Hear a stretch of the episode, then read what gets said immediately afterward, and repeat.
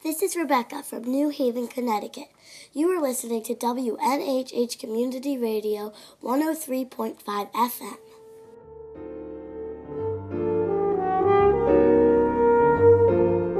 Welcome to Book Talk, where we talk about books. I'm Cyd Oppenheimer, and today we'll be talking about the new novel, The Nix, first with the author, Nathan Hill, and then with my guests, two of my very favorite readers, Annie Thoms and Jessica Sager. And stay tuned at the end of the show for our regular feature, a middle grade recommendation from one of our friendly New Haven librarians. It's Samuel Anderson Anderson's mother who tells him the Norwegian folk tale of the Nix, a water spirit who lures children to their death. When he's 11, she leaves him. For 23 years, there is silence. Then Samuel, now a college professor and failed novelist, who too often retreats into online role playing games, gets a call from a lawyer. His mother has been arrested for assaulting a Republican presidential hopeful, and she wants him to write a letter to the judge attesting to her character. The Nix moves back and forth in time and place, from 1968 to 1988 to 2011, from Chicago to New York to Norway. It shuttles from the Democratic National Convention to the Occupy Wall Street movement, to the world of gamers, to the war in Iraq. I had the chance to speak with author Nathan Hill last week, and I want to share that interview with you now.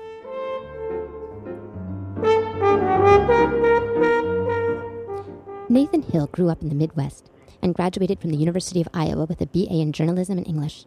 He holds an MFA in creative writing from the University of Massachusetts Amherst, just up the road from us folks in New Haven.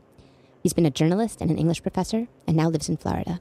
The Nix, his first novel, has been called the love child of Thomas Pynchon and David Foster Wallace, and Hill himself has been likened to John Irving and Charles Dickens. Nathan, I've been excited about talking to you since I first read an advance copy of The Nix back in June, and then we were originally scheduled to talk on Wednesday and had to postpone, so thank you so much for getting up early to talk to me today. Well, thank you so much for having me. Okay, so let's start with this. You write this character of the Republican Governor Packer. Next thing you know, we have Donald Trump. You write this scene where your character Samuel has a little traffic incident in Chicago. Next thing you know, you have a little traffic in, in Chicago. so what I want to know is this: Are you planning to next use your powers for good or for evil? Uh, um, uh, yeah, the little traffic incident is the is the reason we had to reschedule. I had a little fender bender my first day in Chicago. The funny thing about the fender bender is that um, you know I, I I've been living in Chicago in the summers for something like ten years, and uh, and I. Uh, um, you know, I was driving to my my hotel, and I decided to take. If anybody knows, if anybody knows Chicago, I decided to take Lower Wacker Drive, which is this subterranean uh, road that is hard to find, hard to navigate, hard to get to. Um, it's like where they filmed Batman. You know, it, it has that feeling, right? It sounds like a bad and, choice. Uh, what's that? It sounds like a bad choice. Uh, well, it's, it's faster. It's the fastest route from anywhere to anywhere downtown. And but it's I, you know it's a very veteran Chicago driver move, and I was feeling so proud of myself for knowing how to do it. And I think I was exactly having uh, that uh, that that thought to myself, like I'm really good at this. When somebody pulled it right in front of me, and I had a little accident. So so um, it made me think of the book, but uh, sort of in a different way. You know, the the, the book uh, talks about how uh, you know the things that you like the most can sometimes hurt you the worst. And so here I was in a moment of chutzpah, uh, thinking I'm really good at this, and that was the moment the universe decided to step in. It does always happen like that. Yeah, well, I, I, was I was kind of joking. Where I had really originally planned to start was with a um, with a passage on page 149, and it takes place when Samuel's a child, uh, the morning his mother leaves him, though he doesn't know that that's about to happen. Mm. And she asks him what he wants to be when he grows up, and he says he wants to be a novelist. Um, and so uh, the passage goes like this: Yes, a novelist. He had decided sometime in the night as he relived his great success how his classmates roared with pleasure when the princess was saved, their gratitude, their love. Watching them navigate his story, surprised in the places he meant to surprise them, fooled in the places he meant to fool them, he felt like a god who knew all the answers to the big questions peering down at the mortals who did not. This was a feeling that could sustain him, that could fill him up. Being a novelist, he decided, would make people like him. so, how much of that is you talking, and how much of that was behind your own desire to be a novelist? Uh, I think uh, a lot of that is me talking, but a very um, a very much younger me. Um, you know, the, uh, the the the me that uh, that maybe emerged from uh, from college or graduate school, uh, determined to be a writer, but but writing for all the wrong reasons. Um, I, I, think when I when I when I got out of grad school, I was I, I I was I felt very careerist in, in in my in my writing. I was writing you know stories to try to get published in certain tiers of literary journals so that agents and editors would start paying attention and I could get things on my CV to get the teaching jobs that I wanted. Like I was sort of thinking of my writing as a, a sort of widget to to get what I wanted, and uh, and unsurprisingly, that turned out to to to be um, really unproductive. I, I, you know, the writing I did during that period was really poor. Um, you know, when you when you just try to impress people with your writing, you write very unimpressive prose. So um, it it so that passage yeah probably comes from uh, from that period of my life when I thought you know I'm going to be a writer and I was thinking about like what what other people would think if I was a successful writer. Um, and then I had about two decades of being a failed writer and uh, and realized that that passage was entirely wrong. You know, like uh, uh, uh, for a couple decades, when I say I'm a writer, people mostly just kind of look in horror and quietly step away. right. I mean, it reminds me too of, of something that Samuel says a few different times in the book, both about Bethany, um, the the twin sister of his childhood friend, whom with whom he kind of develops this romantic obsession throughout mo- most of his his 20s and early 30s, um, and mm-hmm. also about his mother, where he says several times that he feels like he's living his life imagining himself as he as he would be seen through their eyes. Yeah, yeah. I think I mean it's it's, definitely something uh, I was thinking about uh, um, when I was writing. Uh, you know, several different characters about how they how they are perceived by others and how they're acutely aware of how they're perceived by others. So Samuel, of course, is. Uh, I mean, he's just he's just the kind of guy who's who's always on the lookout for potential, you know, threats in the environment uh, and uh, uh, social threats. I mean, uh, but then you have someone like Pwnage, who's very aware that that he uh, that he's perceived as a very powerful, very capable, very important person by the other people in his uh, in his video game guild, and and Laura, who's also quite aware of how she's representing herself on I Feel, and and you have Periwinkle, who's of course um, a, a, master manipulator of, of image and facade. So yeah, I'd, I'd say uh, that, that, that idea sort of trickled over into, into, into the rest of the book, this idea of, of, of uh, being, being aware of, uh, of how you're perceived and also being aware of that, when that perception is different from, from your actual lived you. I think in some ways that perception always feels different from your actual lived you. And I think I think the book gets at that a little bit of this sense, and it's maybe most especially with Faye, you know, where she feels like no one ever sees her true self, um, mm-hmm. and she, you know, feels this need to be constantly performing the person that uh, she wants other people to see her as, and she maybe has the greatest consciousness of it. But I think yeah. that you know all the characters in the book do that to some extent. But I think that that really gets to kind of a univers- universality of how I don't know if any of us ever feel like we're truly seen as the as the person we see ourselves as. I, I think you're right. And I mean, think about how much even your very close friends know about you compared to how vast you feel on the inside, you know? Um, and think about uh, how uh, how much you don't reveal uh, to to other people, just kind of those darknesses that just are are inside that you really don't let out. I mean, that's kind of all part of us. Um, and uh, so yeah, but for sure we um, there's there's that there's that uh, difference between perception and reality but then we we also feel it about ourselves right? Like not it's not only other people who don't see us correctly. Often we don't see ourselves correctly. Uh, uh i think of um, you know like a character like Pwnage for example. I mean his his big problem is that he sees himself in the future as a radically different guy as the person he is right now uh, and uh, and that's that's a psychological phenomenon that when we imagine ourselves in the future, we we, we typically think of ourselves as better people than we than we really are. You know, mm-hmm. um, so I'll get a I'll get get a gym membership thinking I'm totally going to do this, and the, you know I'm going to be a guy who works out at the gym, and then you know maybe rarely rarely use it, or I'll load up my Netflix queue with uh, deep Oscar-winning movies, and then on any given night, uh, you know, watch I don't know uh, reality some, TV, some comic book. Uh, uh, yeah, right. Uh, because that's just easier in the moment. Uh, so Pwnage's issue is that is that he he doesn't perceive himself correctly. He thinks he's going to be one guy in the future, and then he cannot be that guy. Um, and so yeah, it's it's uh, it's uh, that that's also happening all over the place. It's a book about not only like how how we're perceived by other people, but how our, how we perceive ourselves and how those those things um, are often unaligned. So for you as a writer, you you started at this place where you were very conscious as, of how you were being seen by others and mm-hmm. and you felt like that impacted your writing and maybe mm-hmm. maybe made it less maybe I'm putting words in your mouth but maybe less um, maybe more emotionally inauthentic or less less emotionally authentic. Um, That's fair. So how do you how did you get away from that?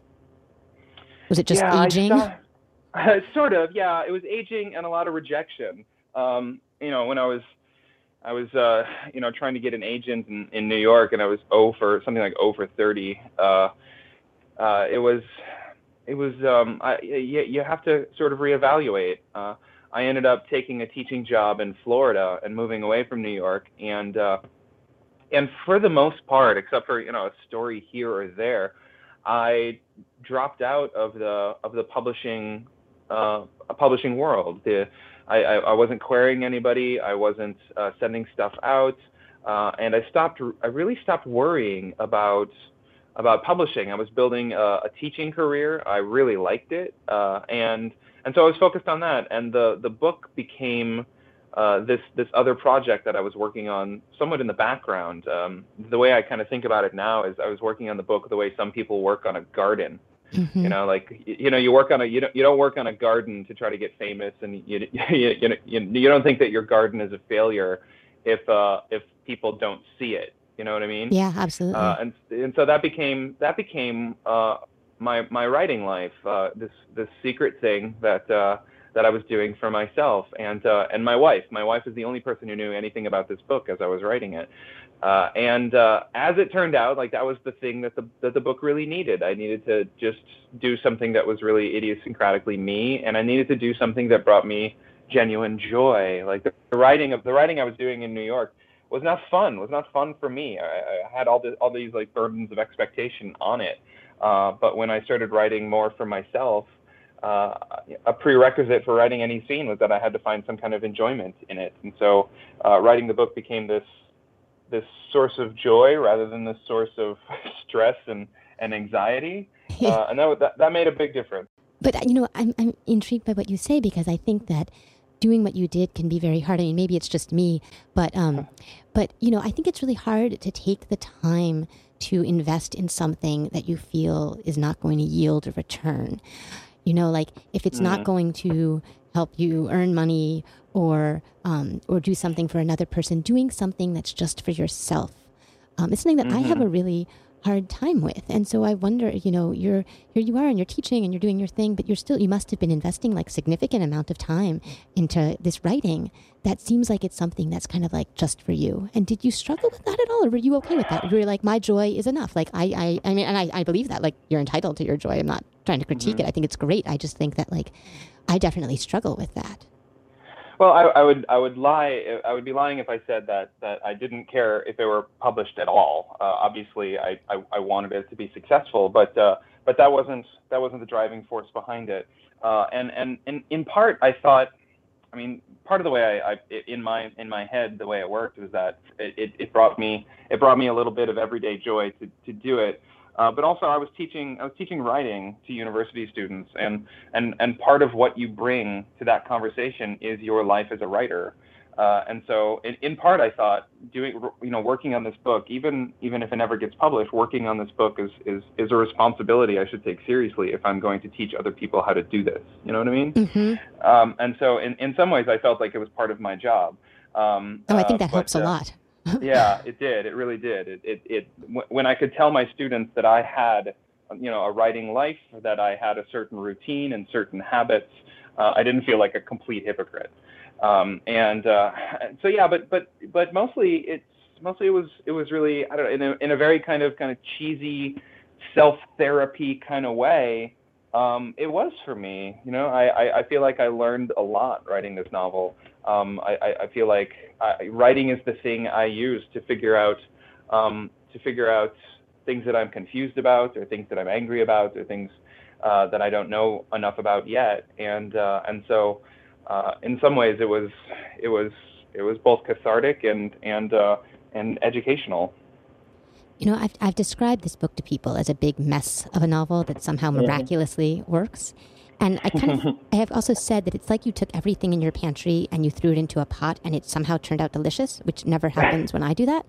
Um, so, but I'm really curious about your process. I've read somewhere that you said you didn't have an outline for the book. So, how do you write a book like this? I mean, just talk to me a little about the process of it. Yeah, I think I've been I've been dinged by a few people in the press for uh, for the everything but the kitchen sink uh, uh, quality of the book. Honestly, I, I didn't feel like I was I was bringing in everything. I, I felt that I brought in only things that that resonated thematically. Uh, but the, the way the way I did it, and I, I don't know if I'd recommend this to other writers, but but uh, the way I did it was just I took a long time and and and I, I let the let the project be open to to influences.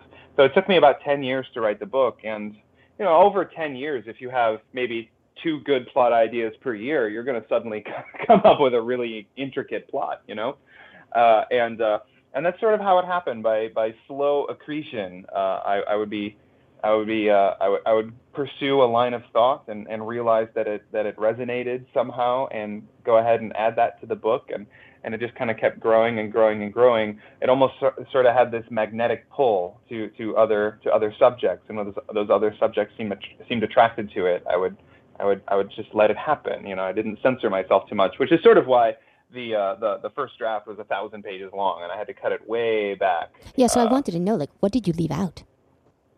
What did I leave out?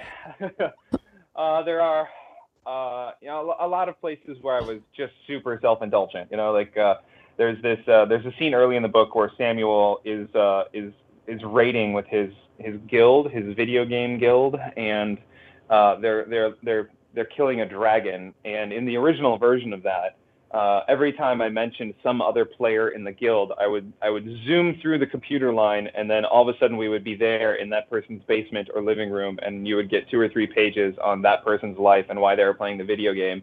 And then you kind of zoom back. So Samuel is just one of many people uh, playing this game, and uh, and and the the chapter ended up being like 30 or 40 pages long, and was, could not I could not do that. So I, uh, I I pulled back and made it only about Samuel uh, and not about the rest of the players in the uh, in the uh, in the raid. Um, things like that, just places where I I really overwrote the scene uh, and needed to needed to pull things back. And so you you know you're you're following different lines of story.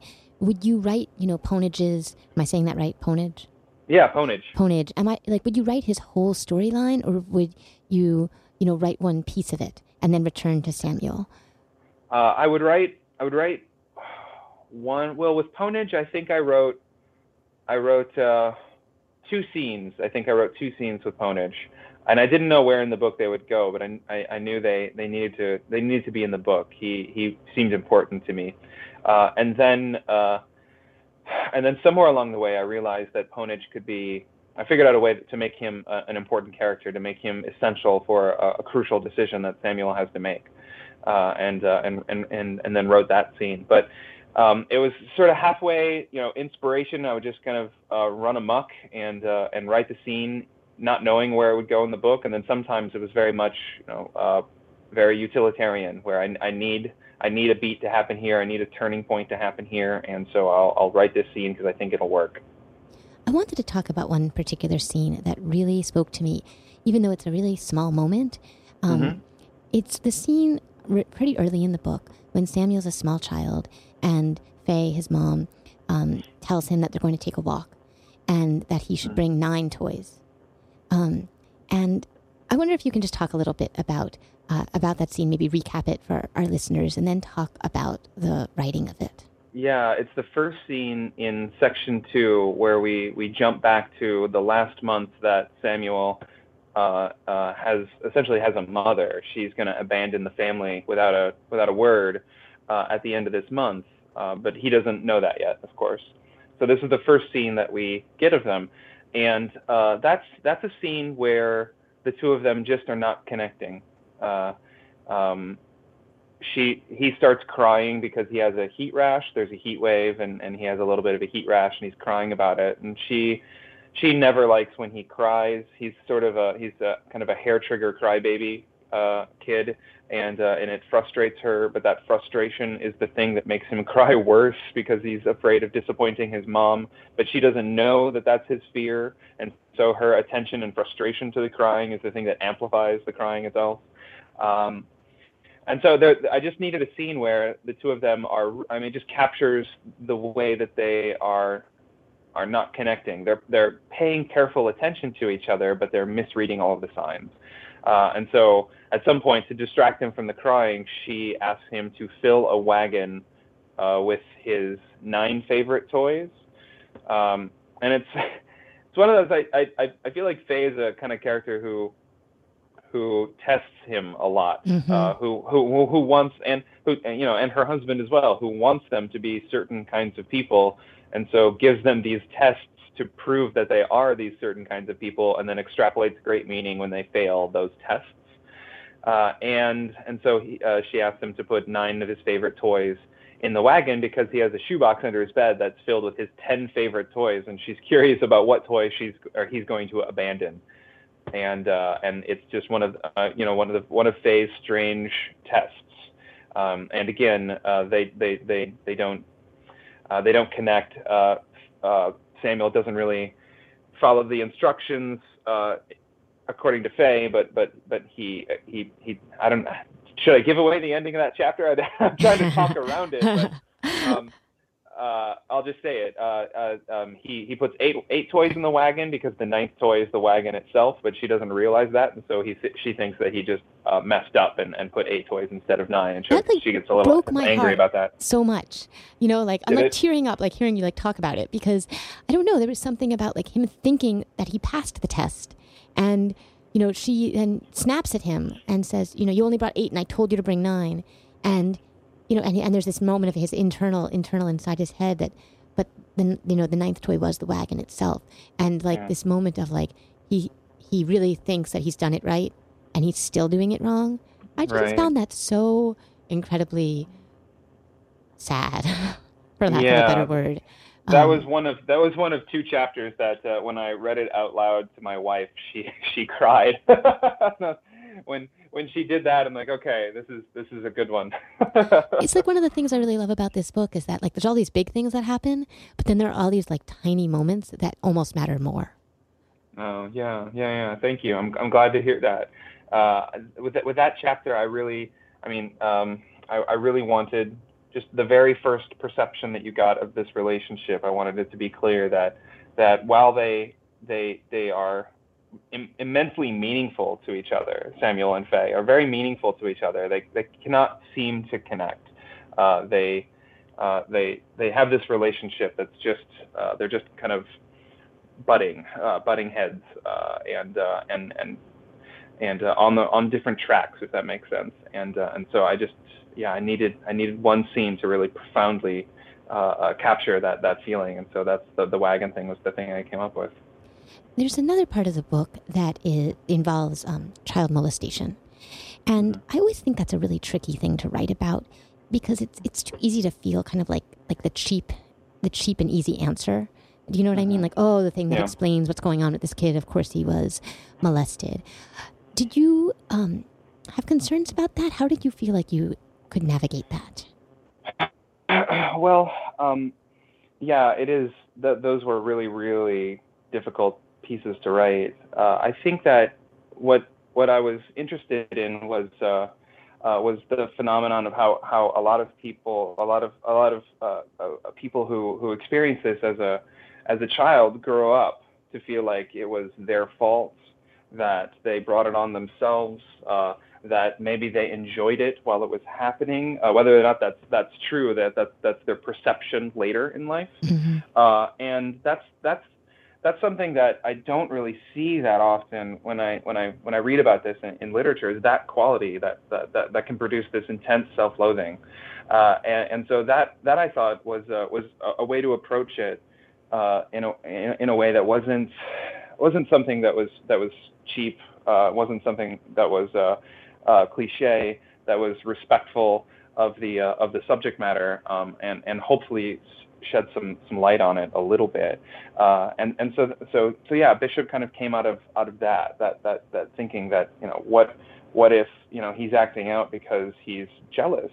Uh, what if he he uh, um, you know he's he's sad that the headmaster has stopped uh, has moved on to another boy and he's not and he's not uh, being paid attention to anymore and mm-hmm. what if that very feeling is the thing that causes him the most horror later in life we are almost at um, at the end here and i always like to finish up by talking about endings and one thing that I've talked with a lot of authors is their choice whether or not to write an epilogue. This book doesn't exactly have an epilogue, but you get to page 610, and there's still a lot of loose ends. And then in 10 pages, most of them are maybe not wrapped up, but they are addressed. So mm-hmm. I imagine this was a very hard book to end when you have so many things going on. Can you talk about writing the ending? Sure. Uh, the the I had the I had the uh, the the last line uh, of the book. Uh, All debts must be repaid. I I I came up with that line on a bike ride in Chicago, uh, maybe two summers before I actually finished the book. Uh, I, I, think I was I was thinking a lot about.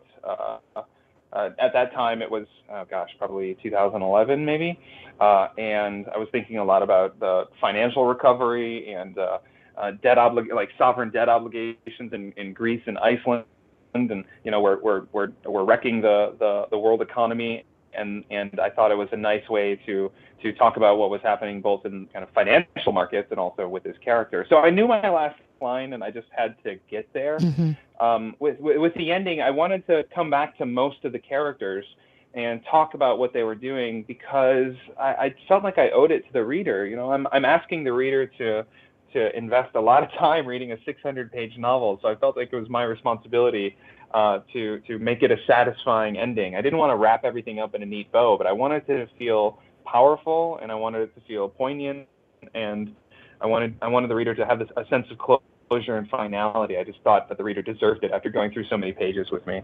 And did you did you have a sense of you know where all the characters were earlier on that you just needed to kind of write out, or did any of them surprise uh, you and where they kind of yeah, ended up? it, it, it did because uh, uh, I think uh, Faye and uh, and Samuel had different different uh, endings than I thought they would.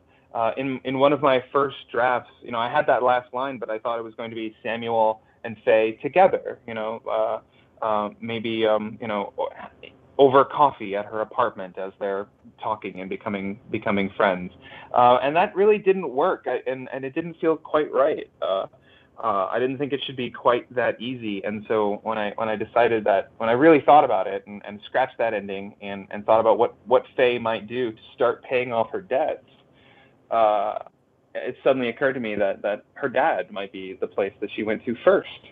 Uh, and uh, and so so yeah, so that's when when when when I came up with a you know them still splitting, but they're they're talking on the phone, and you and you hopefully realize that there's going to be uh, a, a, warming of their relationship, and and uh, and they're gonna they're gonna probably connect someday, but that's gonna they're gonna have to achieve that through some work. Yeah, I loved that, and I love too, you know, that there wasn't a sort of happily ever after ending with Bethany and Samuel as well. Mm-hmm. It's that same sense yeah. of like something is burgeoning, maybe, but it's going to have to have some time to see where it's going to to go, and you kind of let yeah. it and you let it be. Yeah, yeah, exactly. Well, uh, it has been everything that I could have hoped for talking to you after all these months of waiting for it. Um, I, I really appreciate your coming on. Thank you so much. Well, thank you for having me. This has been a lot of fun. I'm Cyd Oppenheimer, and this is Book Talk on WNHH 103.5 FM. I want to take a moment to introduce my guests, Annie Thoms and Jessica Sager. Annie is a high school English teacher, and this year one of the books she'll be teaching is Vaclav and Lena by Haley Tanner, which she first discussed here on Book Talk with me and Jessica. Jessica is the executive director of the New Haven based nonprofit All Our Kin, and she had to cancel her last appearance on Book Talk so she could speak at the White House, the only acceptable excuse. Annie and Jessica, it's great to be together again. Great to be back. So happy to be here. So I couldn't decide whether I wanted to start by talking about ghosts or by talking about choose your own adventures. So I decided I would let you guys have a choose your own adventure and you could decide where do you want to begin? Sure. I'm very interested in the choose your own adventure aspects of this book um, and uh, thinking about uh, the way that um, that Nathan Hill puts out choose your own adventure as a possible way to read the book and as a, a way that Samuel sort of tries to see um, his own life. Uh, in a kind of a strange way, and, you know, he writes this choose your own adventure book when he's a kid, and that's one of the things that first makes him want to be an author. But then, when there's this whole big section in the middle where it's set up, written in second person as a choose your own adventure book, there are no actual places to make choices. And then he even says on page 318 this might not seem like a choose your own adventure story yet because you haven't made a choice. So when I was thinking about that, I was thinking what choose your own adventure stories have in common with the way that Samuel thinks about his own life. And one of the things that he mentions, and that I remember doing with choose your own adventure books as a kid, is that you can stick your finger in at the moment of choice and then return to the book at that place and try again. And in fact, he says that on page 604. He says, when Samuel was a child reading a choose your own adventure novel, he'd keep a bookmark at the spot of a very hard decision so that if the story turned out poorly, he could go back and try again. Exactly. So there's the idea of choice among a limited number of choices, but there's also the possibility of having a do over. That the possibility that you can go through it first and then knowing more, you can try again heading for a different result. That made me think, and, and I'd be curious to think what, what you two think about this, about those moments when Samuel tries that do over, tries that doing things again. And it also made me think about a connection to the world of Elfscape um, and how Pwnage talks about how the battles can be exciting but then they become repetitive. So you have the, the, the, in the world of Elfscape, you have the ability to choose your own individual adventure, but you also have the ability to repeat and get better and get better. So I love that. Um, I, in the first part of the book, really struggled with Samuel's passivity. And when I came to that line about you haven't made a choice, the book kind of began to coalesce for me in a different way. And I started thinking about all the places where Samuel makes a choice, especially with his mother, that ends up being the wrong choice and how that structures his whole thinking about his life. And there was this moment early on that I found so moving where he chooses what he wants to eat and he desperately wants the chicken nuggets, but he's afraid to say it and he chooses the burger instead. And it's one of the few moments where he and his mother, in this funny way, connect because she gives him a do over.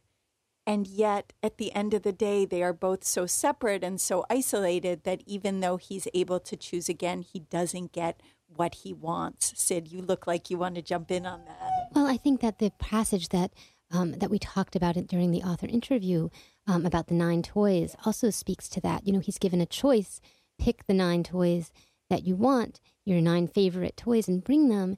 And he thinks that he's done the right thing. And then he has still somehow failed his mother. And so I agree, like it's it's it's this sense that every time he chooses, it leads to dire consequences, the most dire of which is that his mother leaves him. And so I think he is petrified into not making choices at all because every time he's made a choice, it leads to failure. I also wonder whether it, it whether the choice that he's making with those toys, you know, you and, and Nathan Hill were talking about how she sets up, Faye sets up choices that will make you fail, right? So, like, there's no real way for him to choose right or or well or you know sets up choices where where then he will fail. Um, and and i wondered throughout this whole book is choice possible for anybody in this book? You know we get at the very end this giant revelation that periwinkle with Faye's help has been shaping Samuel's entire life that these choices that he thought he was making even about becoming a writer were not actually his choices that she's been you know Faye and and Periwinkle together have been um, making those choices for him. Right. So, let's just to give a little context for that. Um, Samuel believes that when he was in college or graduate school, he was basically plucked from obscurity because his professor passed his story along to this literary agent who was looking for great young, upcoming talent. His story was published in the New Yorker, and he got this great book contract out of it. And he believes that he made those things happen with his talent. And at the end, we learn, in fact, that Guy Periwinkle, who was uh, a friend of his mother's back in Chicago in the 1960s, um, was really uh, that agent and that this was kind of a, a plan between Faye and Guy to do that for Samuel, kind of a gift to him, but it certainly takes agency away from him.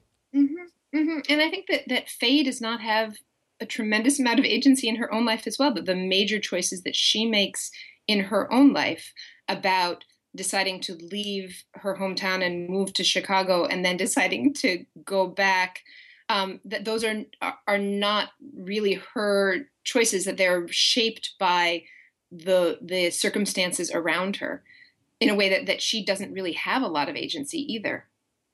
And and yet to bring it back to Samuel for a moment I mean I almost wonder if Samuel and Faye have this misconception about the limits of their own agency I mean, the choose your own adventure actually all moves to a point where Samuel has maybe the single most important choice in his life, which is after he reads Bishop's letter, does he essentially do what his mother did and walk away and disappear, or does he stay?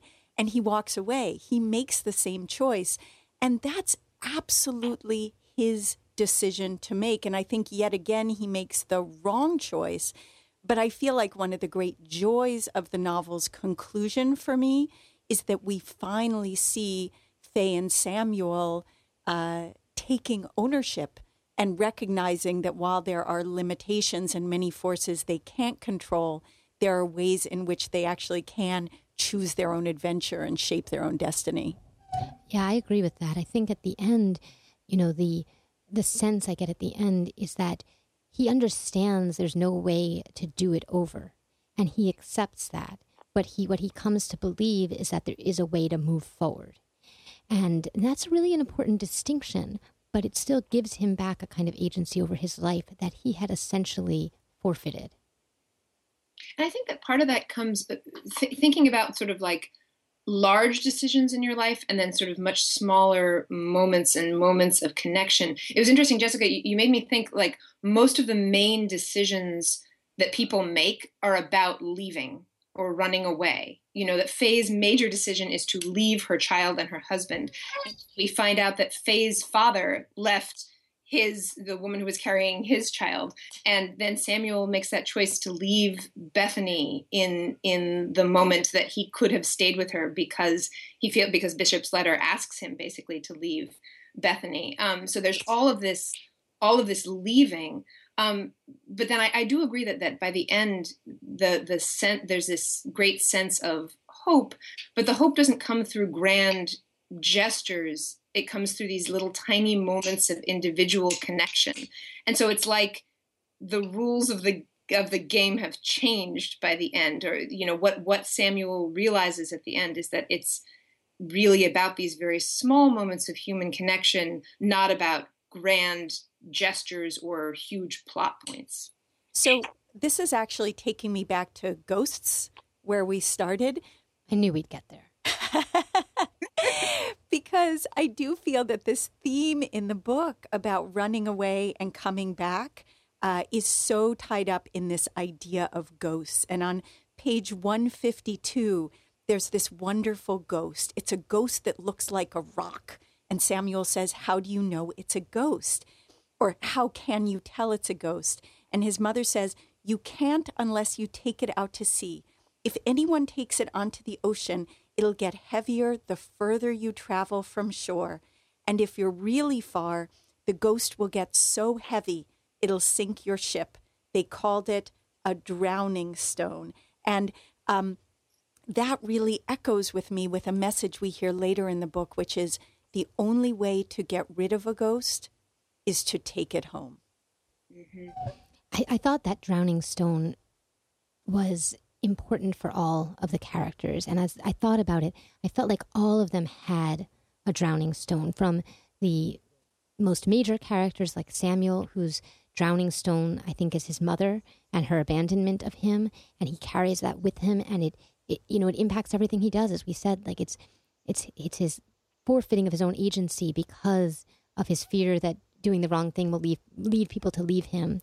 Um, but then even even some of the smaller characters, like the judge Charlie Brown, who was a police officer back in the 1960s and encountered Faye in Chicago at that time and has since become this judge and is the judge assigned to her case when she is arrested for assaulting Governor Packer.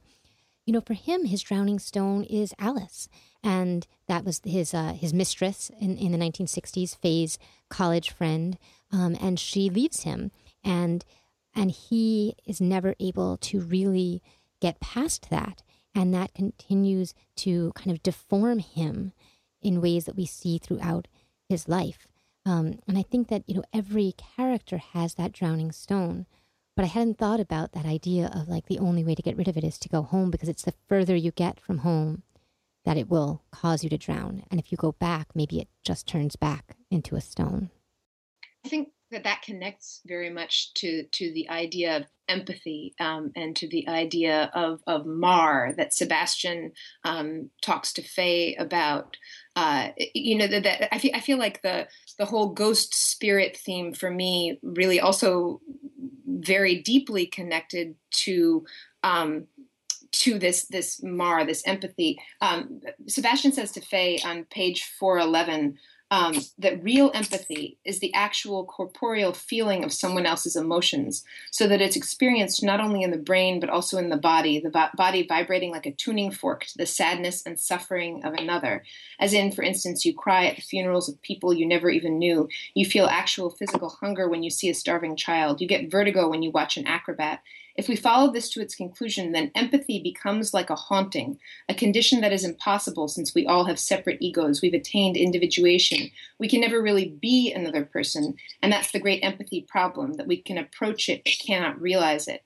And so, in that way, I, I feel like that's sort of the human version of the ghost haunting. And I'm, I'm trying to sort of think about how that works with the drowning stone idea um, that that feeling so strongly for and with somebody else can pull you down. But then he goes on to say that the idea of mar, that that um, to see someone's mar means recognizing someone else's desire without asking, without being told, and acting on it. That last part is essential. The seeing is not complete until one does something about it. It's this active sense of empathy, and so maybe it's it's you bring the drowning stone home and then like you listen to it and you take care of it, you know, in the way that Faye winds up taking care of her father at the end, and that Samuel winds up connecting and taking care in some way of both Faye and of Bethany, and and really seeing them and feeling them as real rather than as this haunting figure, these haunting figures that they've been for him his whole life. There's a line where um, Samuel says, uh, sometimes we're so wrapped up in our own story that we don't see how we're supporting characters in someone else's. And I think that also gets to this idea of the ability to see people as the main characters in their own stories rather than just as supporting characters in our own. And so, towards the end, Samuel is able to see Bethany as her own person in her own right who has her own story, not just a story that connects to his story. And he's able to see Faye in that same way. Um, and I actually think that that is one of the reasons why having Laura, uh, the student who tries to get Samuel fired from this college, and also Pwnage, the um, the, the, the the online role playing um, game master with whom Samuel connects during their games of of, of Elf, Elfscape. I think that's why, for me, having those characters in the book worked, uh, because it's this sense that they are supporting characters in Samuel's story, but they are also given their own stories.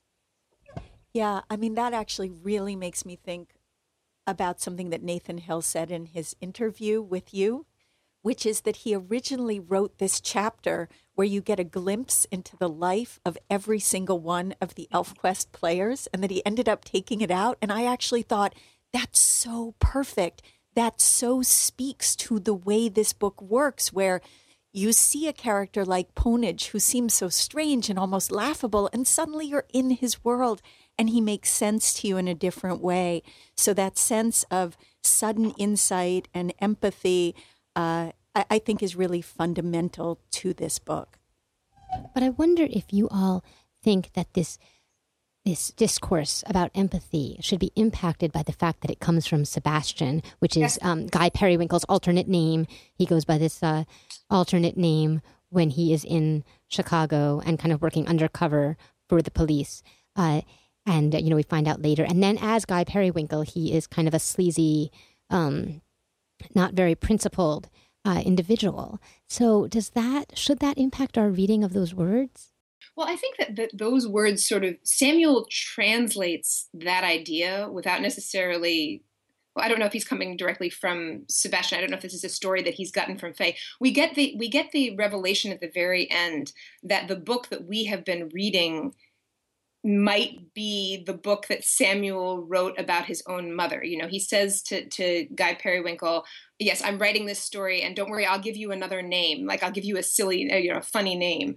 Um, and and so we get this sense that that this is Samuel's book that is and I and I do think in that way it is Samuel who is making the case for empathy and not just Sebastian who is making the case for empathy. But I totally agree, Cyd that I, I think that um, Sebastian is such a hugely problematic character. You know, it's it's like he can see this this um, the importance of empathy and he can really move people, but he moves people in this utterly manipulative way where he increases the heat in situations and he causes these fires and he makes this giant violent protest in Chicago in 1968 and then he, it's out of his control and even when he wants to kind of pull it back he can't. And it's it was interesting to me that that then when he moves forward into the future that he's not in charge of protests anymore but he's in charge of sort of lifting things up and, and, making things bigger and crazier on social media and in a publicity sort of way. Um, so he's doing the same kind of lighting fires and increasing tension and manipulating people to, and it doesn't seem to matter to him what end he's doing it to. So, so I, I do think that there's a problem with him being the person talking about empathy in the first place, but I also think that that is the takeaway that I get from the book that that Hill is getting to, and that I think that Samuel gets to at the end, that really that individual empathy is the important thing. There's a line towards the very end uh, that I actually um, quoted on Facebook, just put on because I loved this passage so much, um, which I think uh, gets to it. Pwnage has earlier told um, told Samuel that there's four kinds of people uh, that you encounter in the game of of Elfscape, um, and it's uh, and and that this applies to the people in your life as well. They're either enemies, obstacles, puzzles, or traps. And then on page six sixteen, it says. Um, for both Samuel and Faye, circa summer 2011, people were definitely enemies. Mostly what they wanted out of life was to be left alone. But you cannot endure this world alone, and the more Samuel's written his book, the more he's realized how wrong he was because if you see people as enemies or obstacles or traps, you will be at constant war with them and with yourself. Whereas if you choose to see people as puzzles, and if you see yourself as a puzzle, then you will be constantly delighted, because eventually, if you dig deep enough into anybody, if you really look under the hood of someone's life, you will find something familiar. This is more work, of course, than believing they are enemies. Understanding is always harder than plain hatred, but it expands your life. You will feel less alone. Yeah, I wrote that quote down too.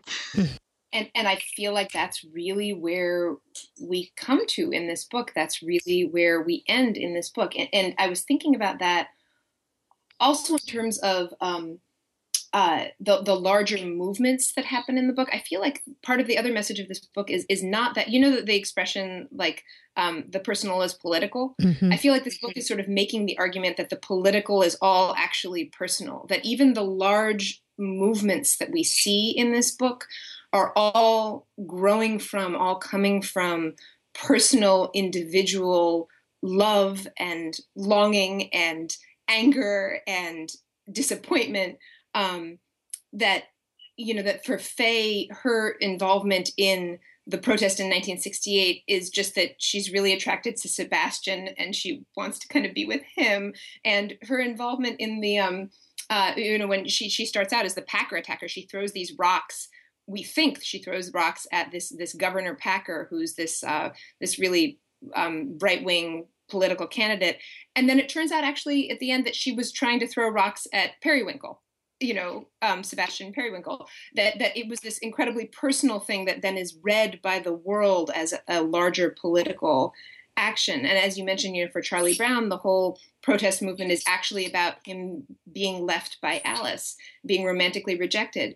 Um, when Samuel and Bethany go to the protest in 2004 against the war, um, Samuel is not there for a larger political reason. He's there for Bethany. And Bethany is not really there for a larger political reason. She's there because she lost her brother, Bishop. Um, all of these larger movements are really coming from these moments of individual human connection and and some of the a lot of those feelings are are really um, hurting and you know it's, it's people sort of trying to figure out what to do with their personal unhappiness and pain or with their longing so you know especially when you mention the protests that makes me think about this concept in the book that comes up a few times of the invisible injury right so mm-hmm. in the mm-hmm. protest you know, Charlie Brown suffers this wound from a sliver of glass that will, in fact, uh, you know, wreck his body and shape the rest of his life, but no one can see it. And it is, in fact, paralleled by the wound that Chucky, the soldier, suffers, where it looks as though he is unharmed, and in fact, he is bleeding to death. So this is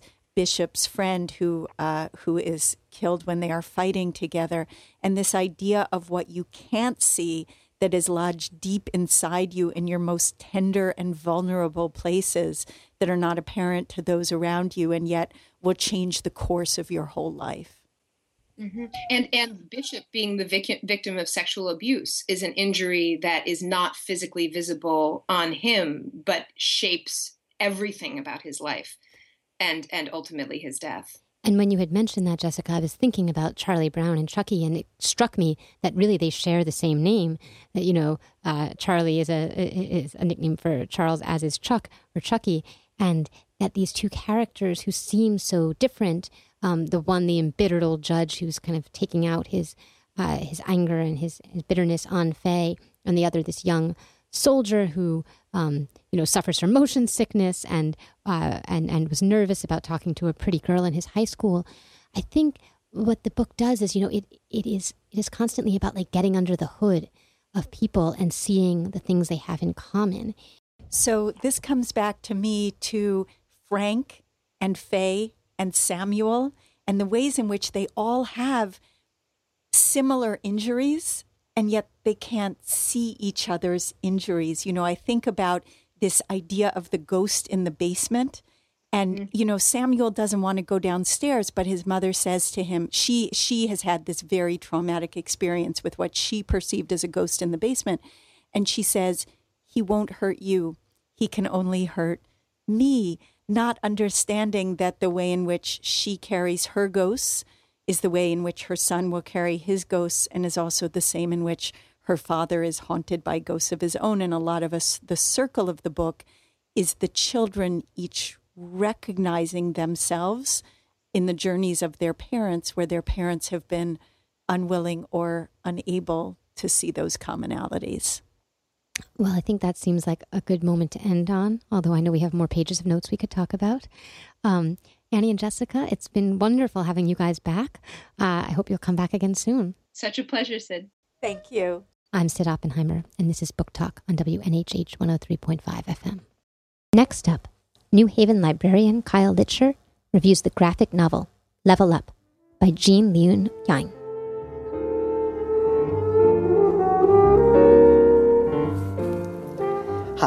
I'm Kyle Litcher, teen librarian at the New Haven Free Public Library. I'm here to recommend and review the young adult graphic novel, Level Up, by author Gene Luen Yang. Ever thought your parents were a bit too controlling? Overbearing? Imagine if your entire life was mapped out for you by your parents before you were even out of middle school. This is the story of Dennis, who wanted one path in life for himself while his parents forced him down another. This story is about what happens when you decide to follow someone else's path instead of your own. It's a story where the main character is about as human as they come flawed, genuine, average. This is a story that will hit home with anyone whose parents think that they know what's best for their adult child, even when they don't. However, this is also a story for those who think they know everything about their parents, even when they don't really don't. A story for parents who do the best to make sure their children do not make the same mistakes they did. Finally, this is a story about love in all its forms romantic, familial, platonic, and unrequited. For more teen books and program, come visit the library's Teen Center at the Ives Main Library at 133 Elm Street. You can find more information on our website at www.nhfpl.org. You can also find us on Facebook and follow us on Twitter. As a reminder, all books and manga discussed on Book Talk can always be found at the New Haven Free Public Library.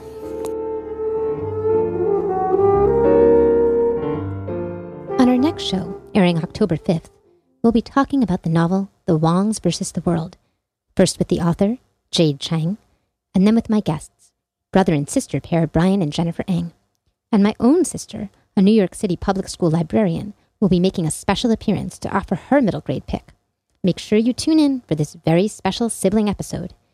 As ever, you can share your thoughts about this episode or any other on Facebook or Twitter, and you can listen to old episodes or hear what's coming up next on our website, booktalkradio.net. Until next time, happy reading.